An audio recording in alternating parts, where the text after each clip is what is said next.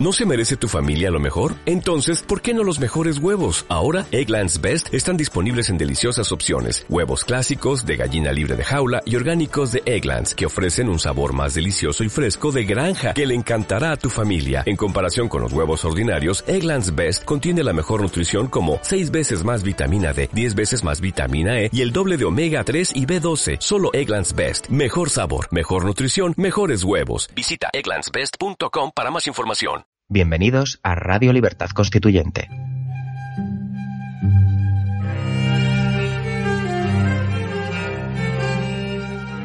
Están escuchando Repúblicos en Acción. Presenta Paco Bono.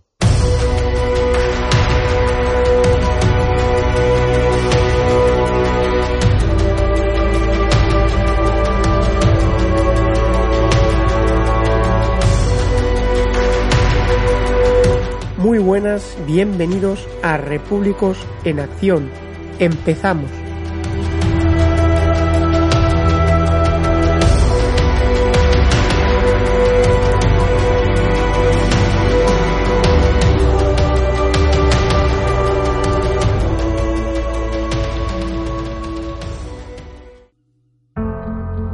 Me han pasado un artículo de un diario andaluz que coordinan y en el que escriben amigos que alguna vez he hablado de ese diario en este programa. Se llama El Demócrata Liberal.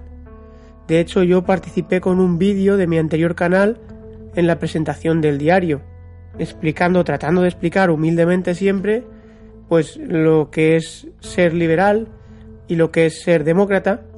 De hecho, les decía que debería ser el liberal demócrata, bueno, tampoco está mal, el demócrata liberal, ¿no? Porque la democracia es anterior y luego aplicas la ideología, al final el liberalismo tampoco deja de ser una ideología.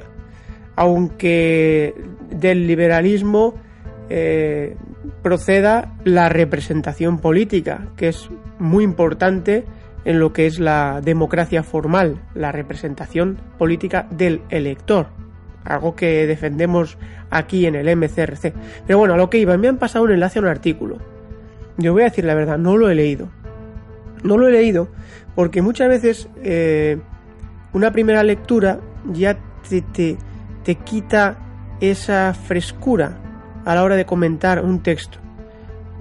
Pero he visto el título, lo he mirado por encima y me ha parecido interesante para un programa de, de este tipo, de Repúblicos en Acción para un comentario mío. Entonces, vamos a ver lo que dice el artículo publicado, como he dicho, en el Demócrata Liberal, que claro que no es un diario del MCRC ni, adscrito al MCRC, aunque es un diario que yo visito y bueno, muchas veces comento o hablo de artículos en diarios de eh, digitales nacionales, de estos de, masas, pues porque no voy a dedicarle una parte, un, programa a un pequeño diario, pero que no deja de, ser un diario bastante activo y guerrero y que denuncia la corrupción de la Junta de, Andalucía. Dice el, el, artículo escrito por, a ver, el autor es Luis Marín Sicilia. Y Luis, Luis Marín Sicilia publica un artículo con el título de ¿Tú sabes lo que es una nación? Se dirige a Pedro Sánchez. Y bueno, vamos a ir leyéndolo y vamos comentando. Él empieza, bueno, destacan aquí unas frases, el pedrismo, yo no sé lo que es el pedrismo, conozco lo que es el pedrisco, estas piedras de verano también, típica tormenta de verano, que te cae pedrisco y el coche te lo deja hecho polvo, hecho un cisco. Pero bueno, el pedrismo, pues no sé lo que es eso del pedrismo. También conozco a San Pedro, las llaves de San Pedro, no sé si era que, Pedro tiene la posibilidad de permitir el acceso a, no sé, al cielo, será el nuevo San Pedro, Pedro Sánchez, no sé, el pedrismo quiere introducir su concepto de España como nación de naciones o Estado plurinacional como bálsamo que acabe con el separatismo. O sea, muy bien. O sea, el pedrismo quiere decir este, este, esta frase destacada, yo creo, que debería interpretarse de la siguiente manera. El pedrismo, es decir, Pedro Sánchez, eh, comete la atrocidad, la brutalidad de eh, establecer como bálsamo, es decir, para paliar, para curar, para pues para suavizar ¿no? el problema, para eh, suavizar, porque no, no lo soluciona. Un bálsamo, bueno, un bálsamo, cuando alguien te da un bálsamo, no cura inmediatamente, ¿no? ¿Eh? un bálsamo, una quemadura, por ejemplo, pues te pones un bálsamo o te pones una, una crema de estas balsámica que te ayuda un poquito a paliar, pero no soluciona. Entonces, propone un bálsamo, o sea, propone la destrucción de España, porque eso es lo de nación de naciones y está lo plurinacional. Si España es una nación en sí misma, una nación unida por la historia, que tiene su origen como nación, aunque bien es cierto que se ha explicado muchas veces el proceso de lo que ha sido eh, la evolución, ¿no? De lo que ha sido la unidad política de España desde los reyes católicos. Pero bueno, lo que es el origen mm, involuntario, como tantos otros acontecimientos que han llevado a la nación española, muchísimos de ellos involuntarios. No había voluntad de crear una gran nación, eso no es verdad. Pues el origen está en el compromiso de Caspe.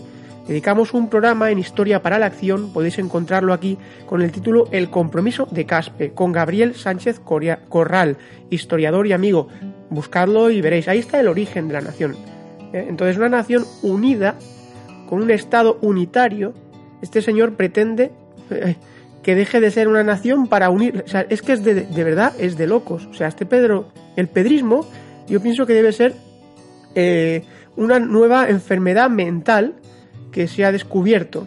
La debe haber descubierto Luis Marín Sicilia. Lo cual, oye, pues yo se lo agradezco que descubra esta nueva enfermedad mental.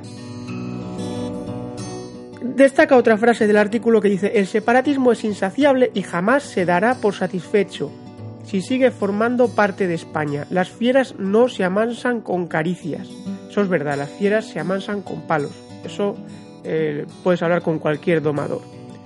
Dice, empezamos con el artículo, voy leyendo. ¿eh? Intentaré que no sea demasiado largo este programa, yo creo que va a ser interesante. Un nuevo PSOE, entre comillas, pone nuevo PSOE. La verdad que PSOE nuevo, nuevo y PSOE pues no, no casan bien, ¿no? Eh, es que PSOE ni siquiera PSOE es verdad, porque ni es un partido, es un órgano del Estado, ni es socialista, porque renunció al socialismo y renunció al marxismo, ni es obrero, pues vamos, yo creo que Felipe González es el claro ejemplo de, de un socialista del PSOE, ¿no? Un hombre millonario que va por ahí, ¿eh? Y español, pues bueno, no es muy español, ¿no? Cuando defiende la destrucción de España, aunque luego quiere unirla. Ay, ay, Dios mío. Dice, en un nuevo PSOE, según su secretario general y líder incontestado. Vamos a ver. Pedro Sánchez es un secretario general, pero un líder. A ver. Desde luego en esta España demencial, mm, que destaquen como personas, eh, personas como Pedro Sánchez no me parece nada extraño. Dice, un secretario general nació el domingo pasado, el pasado domingo. Hombre, Pedro nació el pasado domingo, o sea, se refiere al día de la elección. Entre el fervor de una militancia satisfecha con haber enterrado a la vieja guardia. Esa que llevó al centenario partido, bueno, centenario, vamos a ver, el PSOE, eh, las siglas sí son centenarias, el PSOE este no es centenario, eso no es verdad, ¿eh? que el PSOE de Felipe González nada tiene que ver con con el PSOE anterior, con los PSOEs anteriores. O sea, vamos a ver, dejémoslo claro. Suresne fue un golpe que dio ahí Felipe González, se, hizo con el partido y nada tiene que ver el partido a partir de ahí. además, eh, durante los 40 años de franquismo, el PSOE ni se le veía ni se le esperaba, porque el único que hizo oposición a Franco fue el Partido Comunista. Al margen de, por supuesto, pues don Antonio García Trevijano, pero como don Antonio García Trevijano no era un partido, sino que era un hombre que luchaba él solo buscando apoyos y socios para luchar contra la dictadura, es otro tema.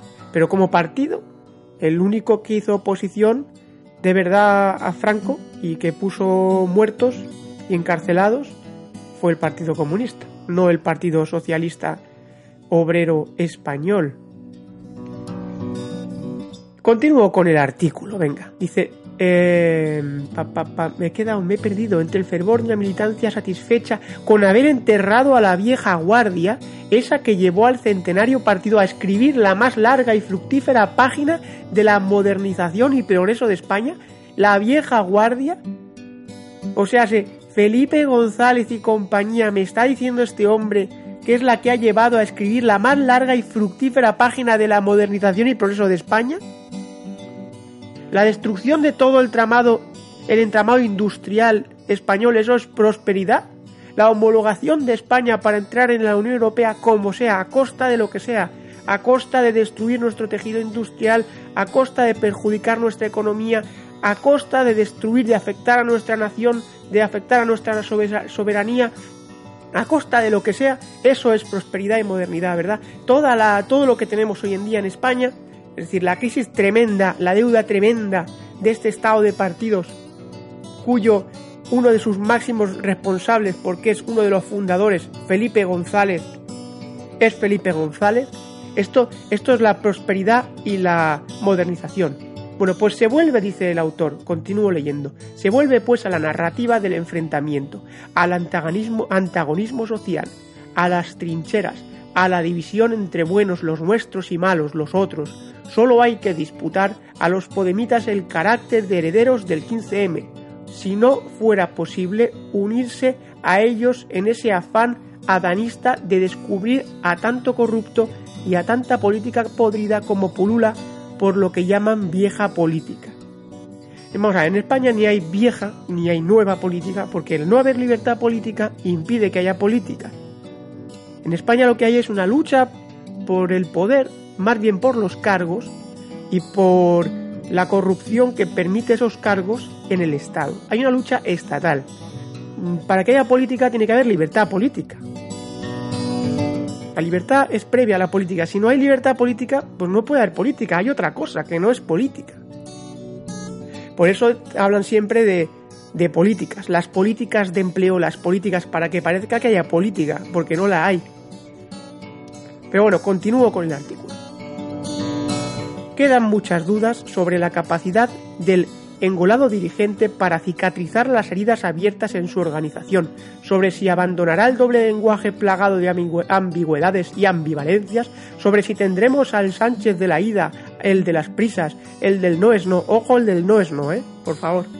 Que, un lema tenga que ser no es no, porque no es no es lo que yo a veces le digo a mi hija, a un niño.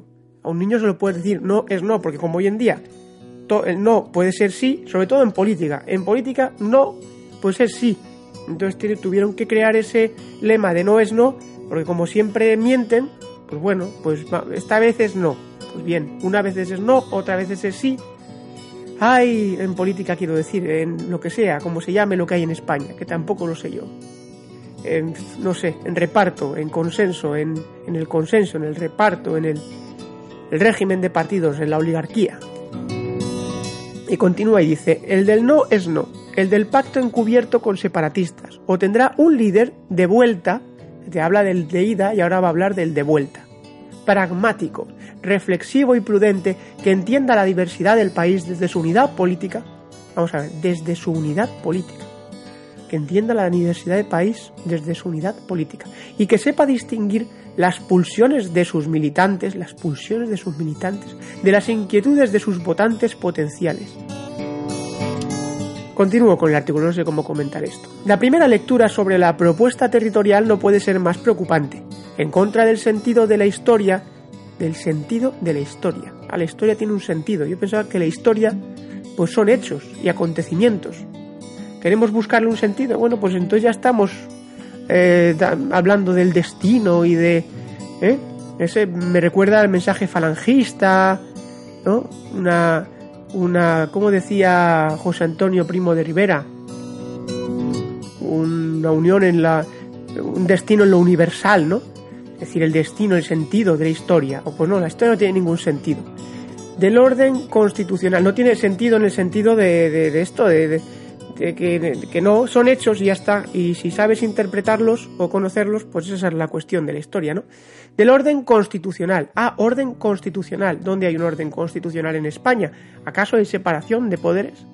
Ah, que a una ley fundamental que viene del franquismo la llamamos constitución, pues porque les ha dado la gana a los eh, que formaron esto, ¿no? Le llamaron constitución, aunque no había ni libertad, ni hubo ruptura con el franquismo, ni hubo periodo de libertad constituyente, ni hubo elecciones a cortes constituyentes, ni hubo un referéndum para elegir la forma de Estado y de gobierno, ni hubo una comisión que públicamente redactara la constitución en el Congreso de los, de los Diputados, públicamente en el que hubiera debate, en el que hubiera discusión sobre los artículos, ni, ni esa constitución eh, separa poderes, eh, garantiza la, a uno la, protección de las minorías, ni no, no, no, esa constitución eh, falsa, ¿no? Pero bueno, el orden constitucional, dice este hombre, del propio concepto de nación y del sentido tradicional del credo socialista. El pedrismo, ya estamos con el pedrismo, quiere introducir su concepto de España como nación de naciones o Estado plurinacional, como el bálsamo que acabe con el separatismo, ignorando que con ello lo que hace es dar más hilo a la cometa del secesionismo que dispondrá de un concepto que facilite sus pretensiones. Continúo. Creo que nunca habrá se habrá arrepentido suficientemente Zapatero de aquella promesa de respaldar todo lo que venga de Cataluña. Demasiada inteligencia le presupone a Zapatero.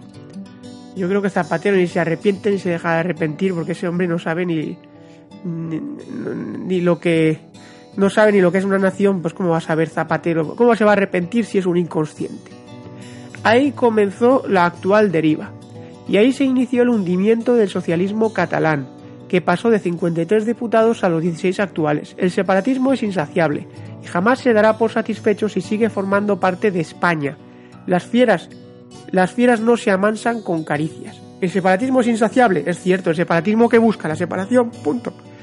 La ruptura, la destrucción de España. Yo es que lo del separatismo es una palabra que muchas veces lo he dicho, que no estoy del todo de acuerdo.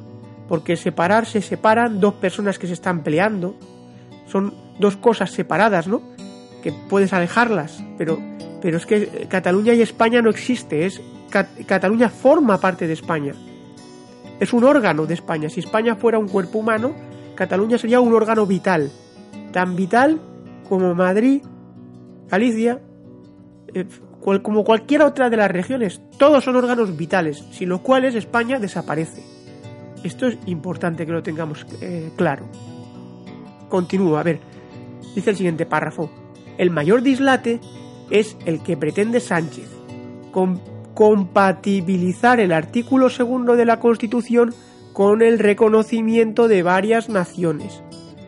Sí, ya lo he dicho muchas veces yo, el hablar de nacionalidades es una barbaridad, barbaridad de los padrinos de la Constitución esta, de la falsa Constitución, de la ley fundamental del Estado, que incluyeron nacionalidades presionados para poder pactar esto con los independentistas de su momento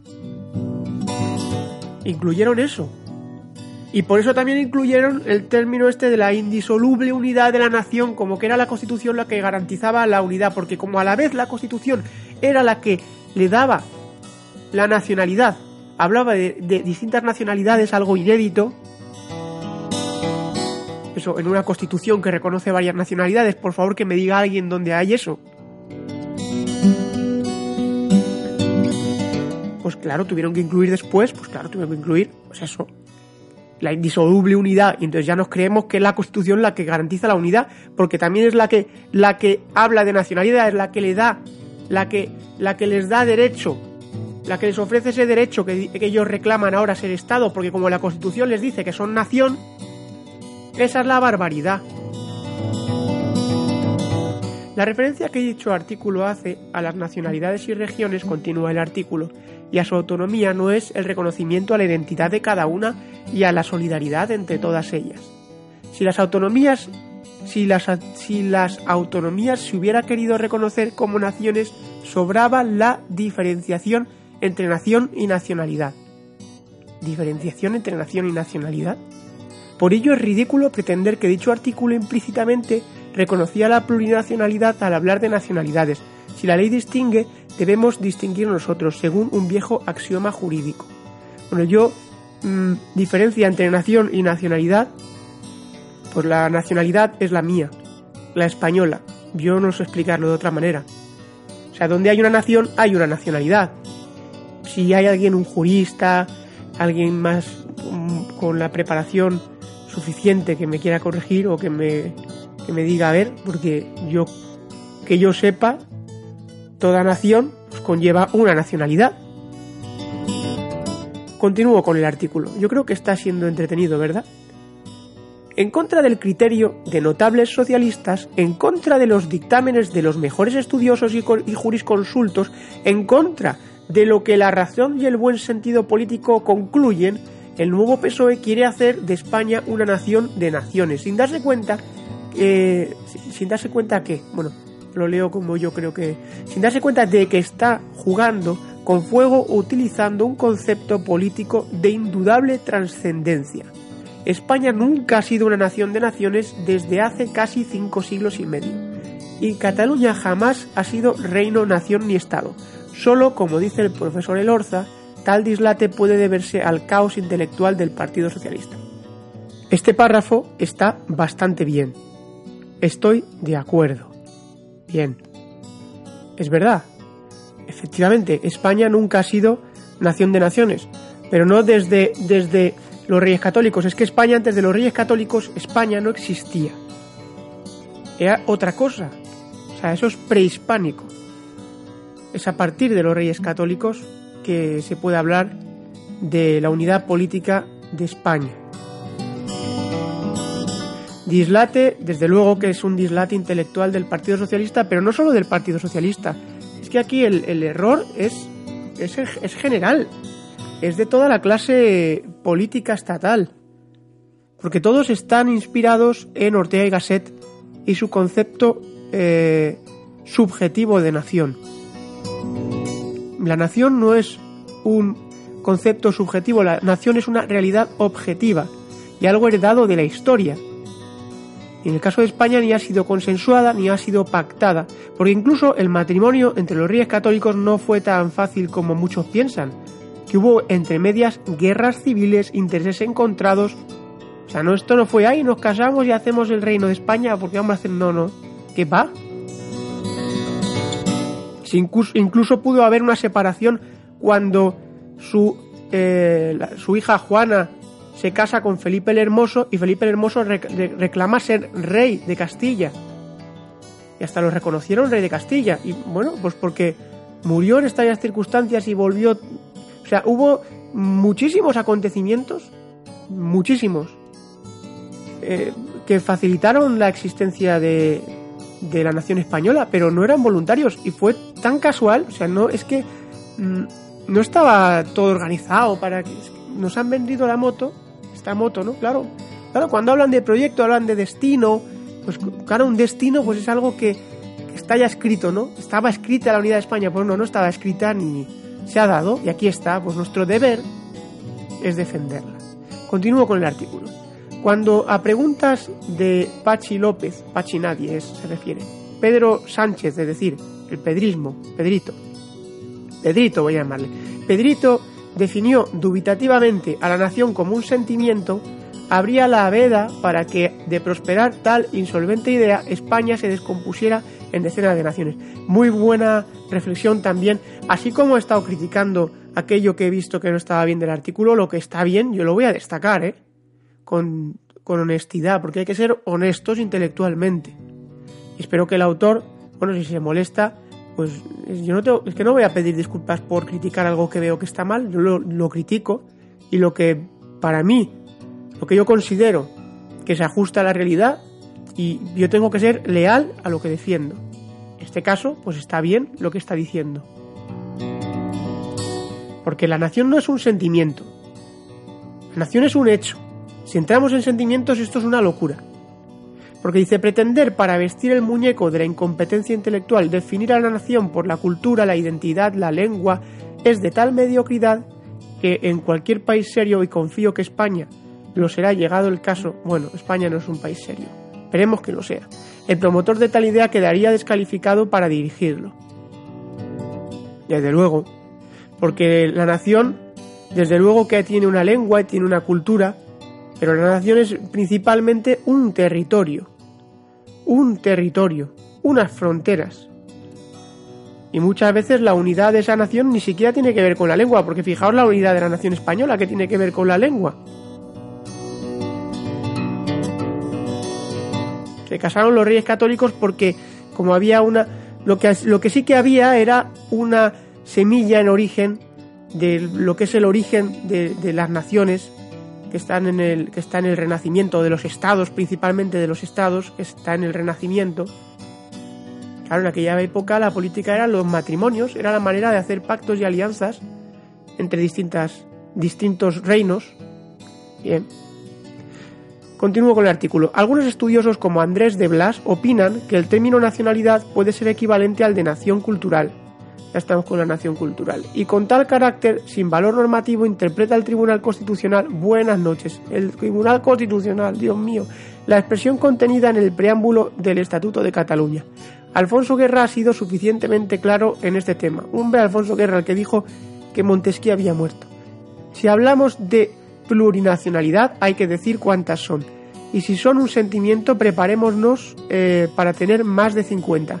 ¿Es gobernable un país desde el sentimiento? O sea, ¿es gobernable un país con sentimiento? ¿Desde el sentimiento o consentimiento? consentimiento. Sin el consentimiento de los gobernados, desde luego que no. Pero aquí como hay mucho consentimiento de los gobernados, por eso este país pues lo gobiernan fácilmente una banda de oligarcas. Eh, sin comentarios a ese párrafo. Continúo. En ciencia política, el concepto de nación se identifica con el titular de la soberanía. En España, como en todas las naciones libres, solo hay una nación, cuyo sujeto de soberanía es el conjunto de los españoles. Pues no, señor, no es verdad. Es verdad, en España hay una, eh, una nación. No es verdad que España sea una nación libre, será una nación independiente. Libres no somos. Desde luego, los que habitamos en esa nación no somos políticamente libres. Y tampoco es verdad que seamos soberanos, porque la soberanía la tiene aquel que tiene la potestad, la posibilidad de hacer las leyes y de imponer a los demás leyes y de hacer y de obligar a los demás a cumplirlas. Y la soberanía no está en la nación española en tanto en cuanto nosotros no podemos elegir a nuestro representante de distrito que acuda a la Asamblea Nacional o Congreso de los Diputados a votar una ley en nuestro nombre y votar a favor o en contra según los intereses de su distrito. Eso en España no existe, porque los diputados son meros apretabotones al servicio de los jefes de partido y son los jefes de partido, es decir, son los partidos estatales los que tienen la soberanía en España. Esos son los soberanos de verdad. Esos son los soberanos. Continúo con el, con el artículo. Dice, tan no se debe jugar con estos conceptos que los movimientos secesionistas estadounidenses como el de Texas o, en, o el de California y los de Baviera en Alemania tienen muy claro que lo importante no es ser estados, pues todos ellos lo fueron previamente al surgimiento de la nación americana o alemana. Lo importante es ser nación porque ellos, ello los hace sujetos de soberanía. Ello explica que los recientes movimientos californianos, Calexit les llaman, proclamen que son una nación y no un Estado. Bueno, es verdad, eh, eh, hay algo aquí de verdad, cierto. De hecho, fue Carlos Marx, fue el que dijo que las naciones que ya este, que tenían ya ese, esa conciencia de su unidad, claro, esa conciencia de nación de la que habla aquí el autor del, del texto, de la que habla aquí Luis Marín, las naciones que ya tenían su unidad antes de la Revolución Francesa no tenían derecho de autodeterminación. Esto es de lo que, de lo que ellos hablan, ¿no? Continuamos. Ignoramos si Pedro Sánchez intenta contentar por interés personal y electoral, además de a los socialistas catalanes, a los independentistas vascos y catalanes y a los podemitas para alcanzar la gloria de dormir en la Moncloa. Si es así, traicionará la historia y el sentimiento solidario de la izquierda española traicionará la historia y el sentimiento solidario. A ver, a ver, repito el texto que no lo he entendido bien. Ignoramos si Pedro Sánchez intenta contentar, ta, ta, ta, además de los socialistas catalanes, a los independentistas vascos y a los podemitas para alcanzar la gloria de dormir. Pues cualquier cosa. Eh, Luis Marín, claro que quiere contentar. ¿Qué otra cosa aspira este tío más que a ir a la Moncloa y le da igual todo? Como a todos los oligarcas de los partidos, lo que quieren es el cargo más alto al que pueden aspirar, que es el la presidencia del gobierno. Y ya sabes todo lo que facilita eso, porque en un sistema sin separación de poderes el presidente del gobierno tiene mucho poder en España. Eh, aunque el consenso es lo que quizás se lo limite un poco, bueno, se lo limite, que hay que repartir, hay que repartir. Si es así, traicionará la historia y el sentimiento solidario de la izquierda española. Vamos a ver, la izquierda española lleva, ya muchos años traicionando la historia y traicionando a la patria y traicionando a la nación, ¿eh? con una confusión mental de lo que es la nación, porque vamos, eh, o sea, es que no tienen ni idea. Aparte de que la izquierda española comete el gravísimo error, la, cosa extrañísima, que es apoyar los nacionalismos. Cuando, cuando los verdaderos marxistas, cuando el marxismo era enemigo del nacionalismo, porque claro, eh, las naciones eran enemigas de, su objetivo que era crear, acabar con las clases sociales, ¿no? Acabar, eh, imponer esa dictadura del proletariado. Claro, el sentimiento nacional hacía que las distintas clases permanecieran unidas defendiendo su nación. De hecho, ese es el gran fracaso, el gran golpe de, frente que se lleva el, comunismo, vamos, el socialismo. El gran golpe de frente, la imposibilidad de acabar con eso. De hecho, creo que si no me equivoco, el propio Lenin pensaba, estaba convencido de que si había una guerra entre Rusia y, y Alemania, por ejemplo, los, los obreros alemanes no dispararían contra la clase obrera rusa, los obreros se unirían juntos y, estaba equivocado. Y era, un, y era un intelectual, a ver, al margen de, como aquí no hablamos de ideología sino de ideas, eh, era un gran intelectual Lenin, fue un gran estudioso, por, sobre todo porque él tenía un objetivo y para lograr ese objetivo pues se preparó mucho. Luego fracasó, ese es el fracaso porque no es verdad, no es imposible, la igualdad eh, es, es una utopía que se ha demostrado en la historia. Pero vamos, la izquierda española lamentable, por favor. Como dijo Soletura, ponente constitucional, ahí lo tenemos, Soletura, uno de los señores de estos que formaron parte de esa comisión secreta que redactó esta podrida, podrida constitución, esta falsa constitución, esta mentira de constitución, que ya va siendo hora de que empecemos todos los articulistas y las personas que, sobre todo como Luis, que está diciendo, que está reivindicando la la honestidad intelectual, pues vamos a llamar a las cosas por su nombre. ¿Por qué llamamos constitución algo que no lo es? ¿Pero por qué? ¿Y por qué hacemos homenajes a unas personas que nos mintieron y nos engañaron y nos metieron, nos hicieron convulgar con ruedas de molino, nos metieron esto, esto, que es el desastre, porque es la constitución de 1978, es el desastre de España, el desastre. La división de la nación, la división del Estado, la confusión tremenda entre nación y Estado, la unidad nacional, el sistema de partidos, o sea, la corrupción. Es que es tremendo.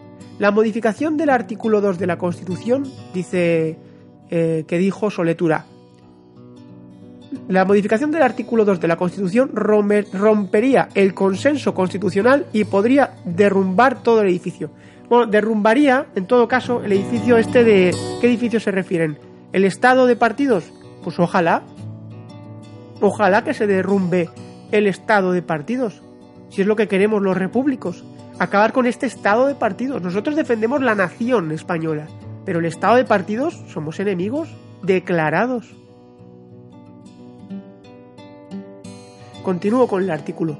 Quienes ignoran la historia suelen ignorar los conceptos, estos nuevos Adanes, que se creen llamados a un nuevo mundo, harían bien comprobando que un Estado federal es incompatible con la plurinacionalidad, como es perceptible en Alemania, Suiza, Estados Unidos y todos los estados de tal estructura, algunos con varias lenguas, como Suiza, o varias culturas, como Estados Unidos. Eh, el Estado federal es incompatible con la plurinacionalidad. El Estado federal, la federación es la unidad de estados separados. Si España tiene un Estado unitario, es tan fácil de explicarlo así. Si España es un Estado unitario, ¿cómo se va a federar? ¿Qué queremos? ¿Destruir España? ¿Trocearla? ¿Acabar con la unidad de España y después unirla?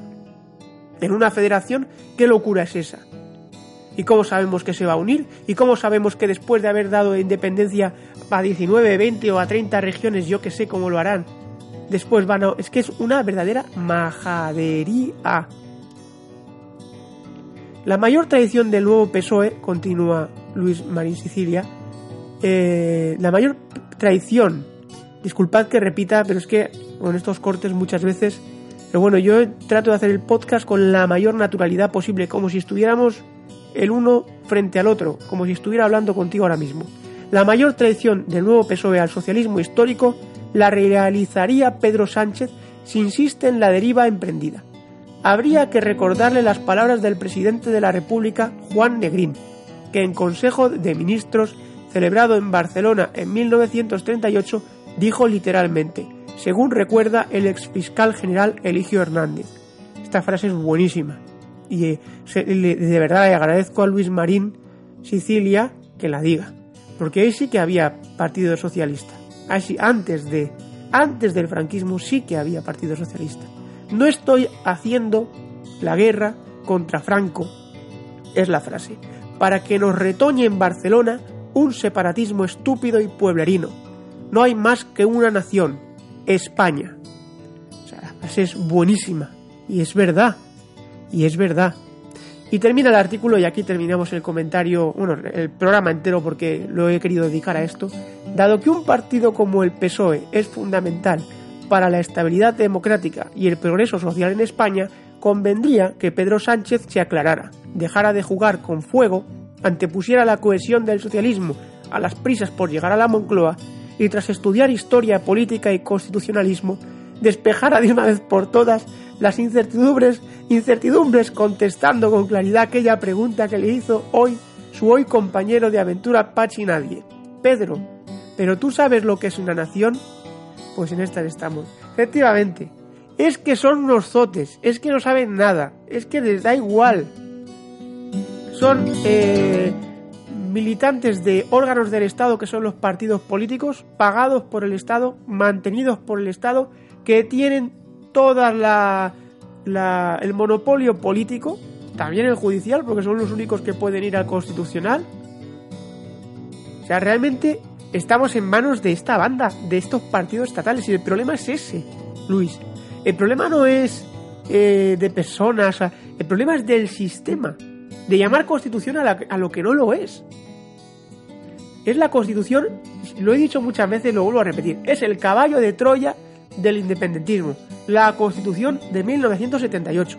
Quienes defienden España apelando a la Constitución cometen un gravísimo error, un gravísimo error. Y quiero terminar esto y hago una pausa para ya acabar el programa, después de la pausa, con un último comentario que quiero hacer. Quiero decir, no existe el derecho a destruir la nación, no existe el derecho a decidir, no existe ese derecho. Los derechos proceden de deberes. Y el único derecho que existe es no hay derechos. Lo que existe es el deber, el deber moral, el deber de todo español de defender la unidad nacional, de defender su nación. Eso es, eso es lo que existe. Y ahí está la lealtad. ¿Quiénes son leales a España y quiénes son traidores a España? Toda la clase política estatal, todos los partidos del Estado, hoy en día, todos, todos los que están sentados en ese arco parlamentario, todos con los que tienen eh, diputados de listas ahí, todos son partidos traidores, desleales con España, porque aceptan esta constitución, aceptan esa regla de juego, aceptan una constitución que se atreve a decir que en España hay varias nacionalidades. Aceptan la mentira de la transición, de estos 40 años de mentira, de estos 40 años de, falsedad, de estos 40 años de corrupción. Y ahora hablaremos de los 40 años de corrupción después de una pausa. Muchas gracias por escucharme en esta larguísima introducción, pero me parece que el artículo era interesante comentarlo. Una pausa y continuamos amigos.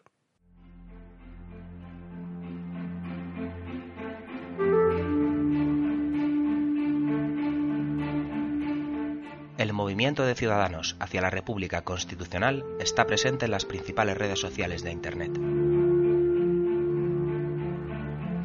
Busca Movimiento MCRC en Facebook, Twitter, Instagram o Tumblr para seguirnos, informarte y colaborar en la difusión de las ideas de la democracia y la libertad política colectiva.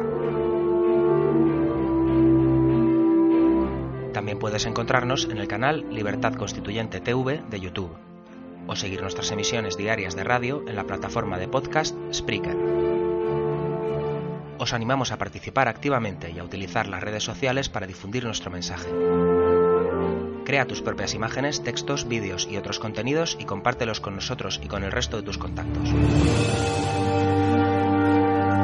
España no es una democracia. Lucha por la libertad de todos. Ayúdanos a conquistarla. Únete a nosotros en la acción en las redes sociales. Te necesitamos.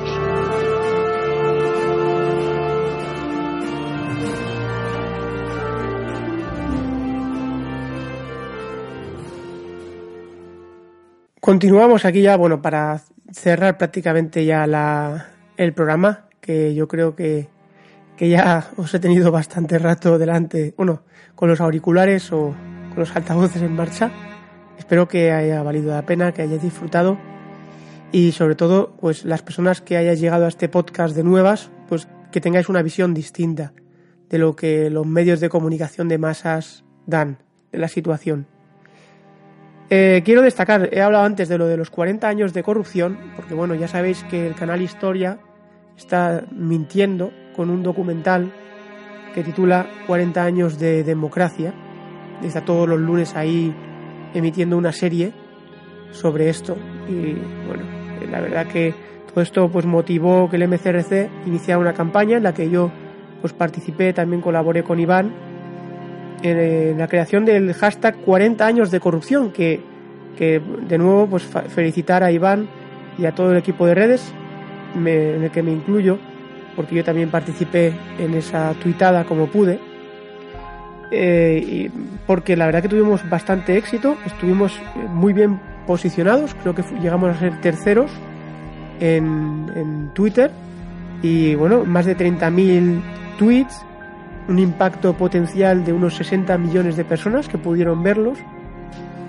Bueno, un impacto potencial de 60 millones, quiero decir, de personas. Los, los usuarios que, que podían haber visto el hashtag en ese momento estaban conectados a Twitter fueron más de 4 millones de personas y participaron más de más de 2.000 personas, lo cual quiere decir que eh, seguramente muchos de ellos repúblicos, pero otros tantos que no conectamos con, con, distintos colectivos y con distintas personas y se entendió este hashtag, ¿no? que, se, que se celebra 40 años de corrupción, es que es la realidad. Lo que muchos no saben es que la corrupción, esos 40 años de corrupción, no es porque haya corruptos, que es lo que nos venden estos de Podemos y estos que quieren ocupar los sillones estatales, que quieren ocupar los cargos. Son 40 años de corrupción por esta constitución, porque esta carta otorgada no separa los, poderes. Y es la separación de poderes la única que puede facilitar, que puede impedir, mejor dicho, impedir la corrupción o hacerla muy difícil. Sin separación de poderes, pues imaginaos, con partidos estatales que tienen todo el poder, con un presidente del gobierno que nombra a él a los diputados, los diputados le votan, él es que tiene controlan a los jueces, controlan todo. ¿Cómo no va a haber corrupción? Por favor. Seamos serios, que no nos traten como imbéciles. Por lo menos dejemos claro que no lo somos. Y no quiero terminar el programa de hoy sin recordar a los queridos amigos eh, un evento muy importante para el MCRC y para nuestro presidente y fundador, don Antonio García Trevijano, del que todos hemos aprendido no solamente la teoría, lo que es la democracia, sino la acción, lo que se puede conseguir si estamos en la acción, si seguimos su ejemplo y actuamos para conseguir la libertad colectiva. Es nuestra acción la que puede lograr la libertad colectiva. Sin acción no hay nada que hacer. Entonces, eh, le entregan, le hacen un homenaje en, en Alama. Y es, a ver, voy a decir exactamente la fecha, es el 1 de julio, ¿de acuerdo? El día 1 de julio se celebra el homenaje en Alama a don Antonio para quien quiera acudir. ¿De acuerdo? Será en, la, en el patio del Carmen, a las ocho y media de la tarde. Alama de Granada rinde homenaje a la destacada figura de su paisano, de este paisano con su nombramiento como hijo predilecto. Don Antonio García Trevijano nació en Alama de Granada el 18 de julio de 1927 y es un jurista, abogado, político, crítico de arte y pensador republicano. Esto escriben en el Cultural de, de un diario de allí, de Granada. Destacado por su activismo, bueno, por su activismo no me gusta esa palabra, seguramente a don Antonio tampoco, por su acción contra la dictadura franquista. En la actualidad preside la Asociación Cultural Movimiento de Ciudadanos hacia la República Constitucional.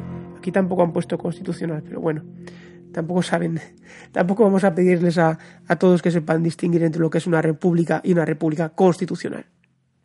En fin, eh, ya sabéis que ese evento, todos aquellos que queréis acudir a acompañar al maestro en una fecha tan, tan emotiva ante todo, tan emotiva, porque bueno, pues una persona que, que ha sufrido tanto eh, el ataque primero de los franquistas, eh, después de esta corrompida oligarquía estatal posterior a la transición, con todo lo que ha hecho por la libertad, pues qué menos que, que por lo menos su localidad natal le conceda un homenaje. Quienes queráis acudir a acompañar al maestro, pues tenéis la oportunidad de hacerlo. Muchas gracias a, todos los que hacéis posible que yo continúe aquí, porque si no hubiera escuchas, ¿para qué? ¿Para hablar solo? Pues no. Gracias al MCRC por darme la oportunidad y por confiar en mí para continuar con este programa semanal. Especialmente gracias a César Bobadilla por la edición y la motivación y el apoyo que siempre me da. Y nada, seguimos luchando pacíficamente por la libertad política colectiva y recordando a los españoles que no existe el derecho a destruir España, sino que lo que existe es el deber de defenderla. Pedro Sánchez es un zote. Hasta la semana que viene, amigos. Gracias.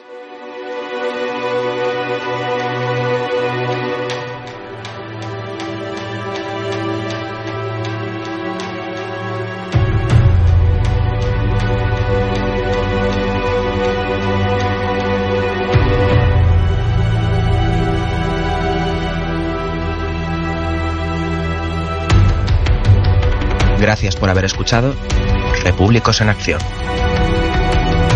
No olviden visitar la parrilla de programación en la nueva página web del Movimiento de Ciudadanos hacia la República Constitucional. En la dirección www.mcrc.es. Radio Libertad Constituyente. La libertad viene en nuestra busca.